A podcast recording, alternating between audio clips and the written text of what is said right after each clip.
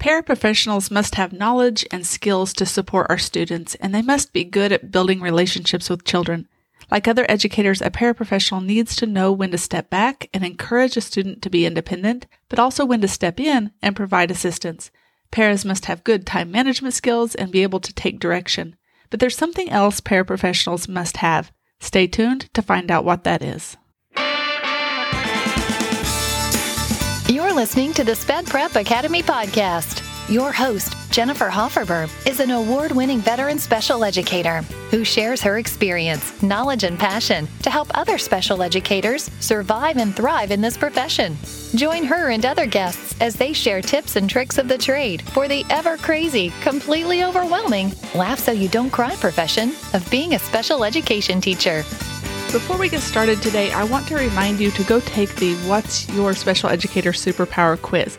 It takes about a minute of your time and gives you affirmation of the things that you do well as a teacher and the blind spots that are holding you back from becoming the teacher you always dreamed you'd be. And who knows, you might get Batman like me, which is just pretty cool. Go to spedprepacademy.com slash quiz to find out your superpower. They go by many different names paraprofessionals, paras, teacher's assistants, aides, paraeducator, education assistant. The list goes on and on. In my district, we call them paraprofessionals, and I often refer to them as paras for short. But whatever term you use for them, the meaning is the same an individual who provides instructional or related support to students under the direction and supervisor of a certified teacher. And as that certified teacher, I know beyond a shadow of a doubt that I could not do what I do or be successful in this field without them. So before the intro, I hinted that there's something else that paraprofessionals must have in order to do their job well, and that is trust. Being able to trust your supervisor, that's you, just to be clear, is often the piece that is missing when a department is struggling. Your paras want to be able to trust that you are going to show compassion when they need it. They need to know they can trust you to provide them with the training they need to be successful, and they need to know they can trust that you are going to have their back when things get tough. But they also want you to trust them. Today's guest is Kara Mease, who has been a paraprofessional in my department for three years now. And I asked her to come on the show because she has great insight into the things that need to be in place in order to build that trust. Welcome to the show, Kara. Well, thank you so much for having me today. I really appreciate it. So, I'm excited to have you on today because you are very good at expressing yourself and you know how important it is to me that our department runs as a team. But before we get started, why don't you tell us a little bit about yourself? Sure. Uh, my name is Kara Mease. I'm married to my husband, Chad. Um, I have a son named Braxton who's 10 and two dogs. My uh, educational background is uh, from I have a bachelor's uh, from Emporia State University in communication and a master's in educational administration from Fort Hays State University. In the past, I've worked all kinds of different jobs. I've done promotions for a community college.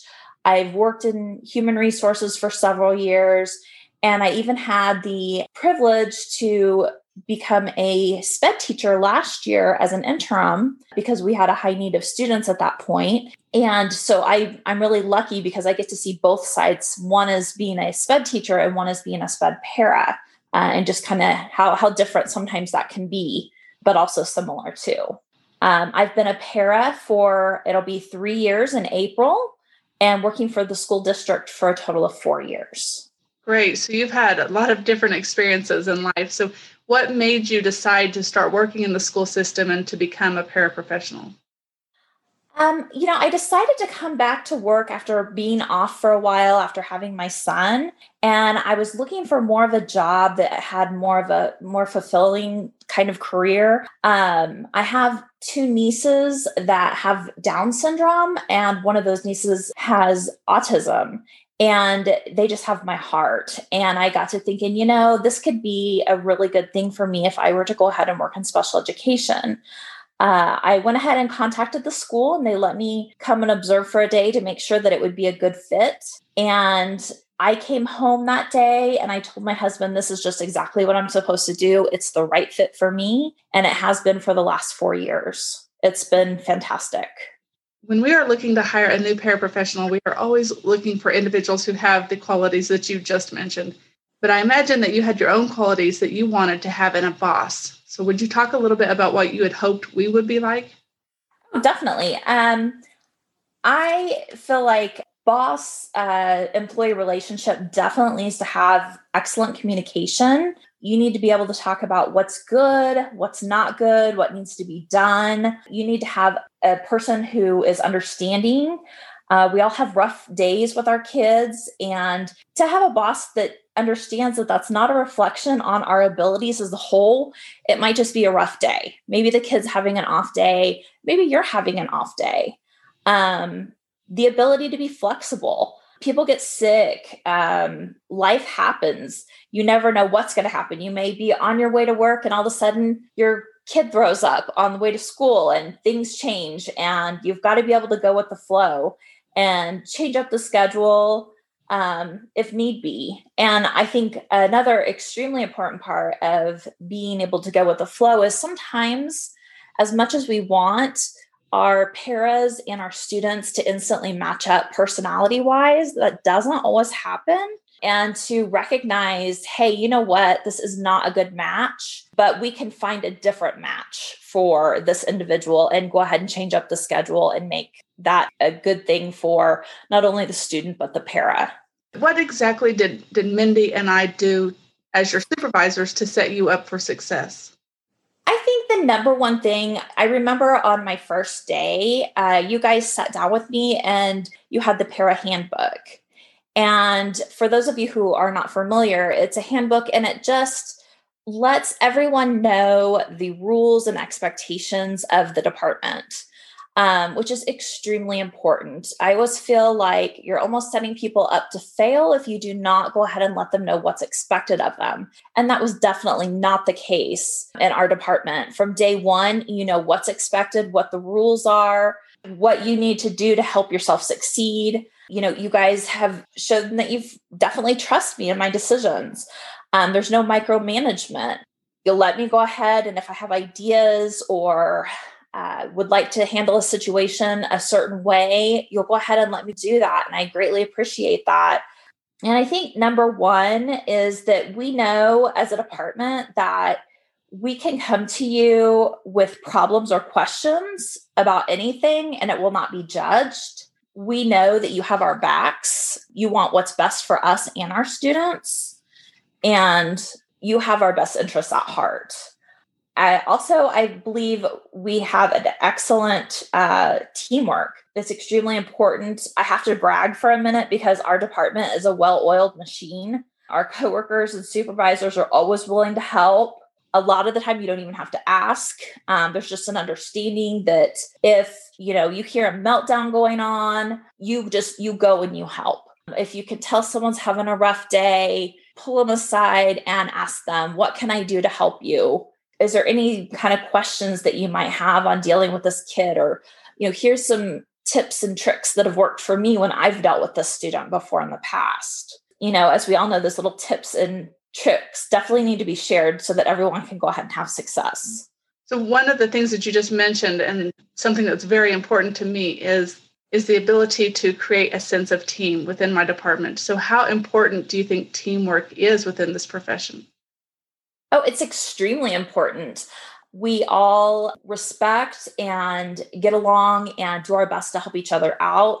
When we have a new para that starts, um, the more seasoned paras uh, take them under their wing and kind of show them the ropes. And they're not afraid to, you guys have made a wonderful environment so that people are not afraid to go ahead and ask questions if you're not sure about something you know, or let you know if maybe, hey, this isn't a good personality match with a student. Uh, you've definitely kept that open door available to all of us so everyone can feel comfortable and do their best.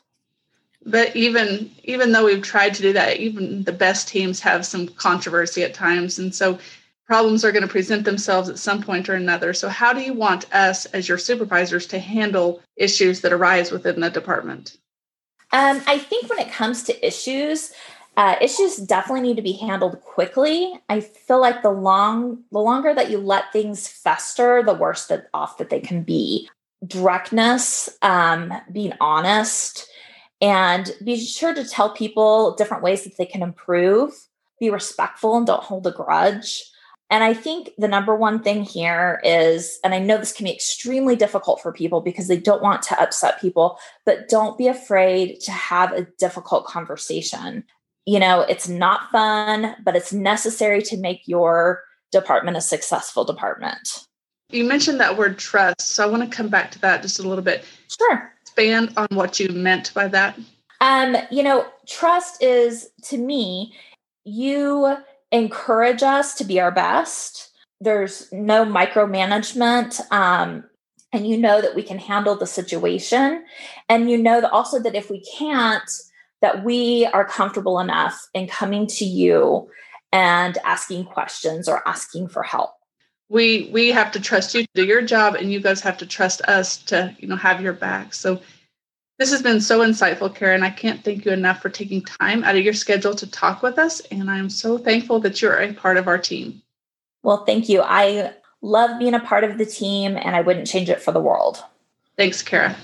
If building trust within your department has been one of the blind spots you've been missing, then I hope this episode has hit home with you. If you are enjoying this podcast and want to share it with your friends, go ahead and screenshot an image of your favorite episode and tag me on Instagram. You can also subscribe to the show and leave a review. They give an instant boost to my ego and help others find the podcast as well. And I'd love it if you'd join us in the private SPED Prep Academy Facebook community. We are just getting started, but it's a safe space where special educators and related service providers can talk shop. If you liked what you heard today and realized you found your SPED soulmate, please subscribe and then head over to spedprepacademy.com slash podcast to check out all the show notes and sign up to be notified each time a new episode airs. Go out and have an amazing day, and I'll catch you on the next episode.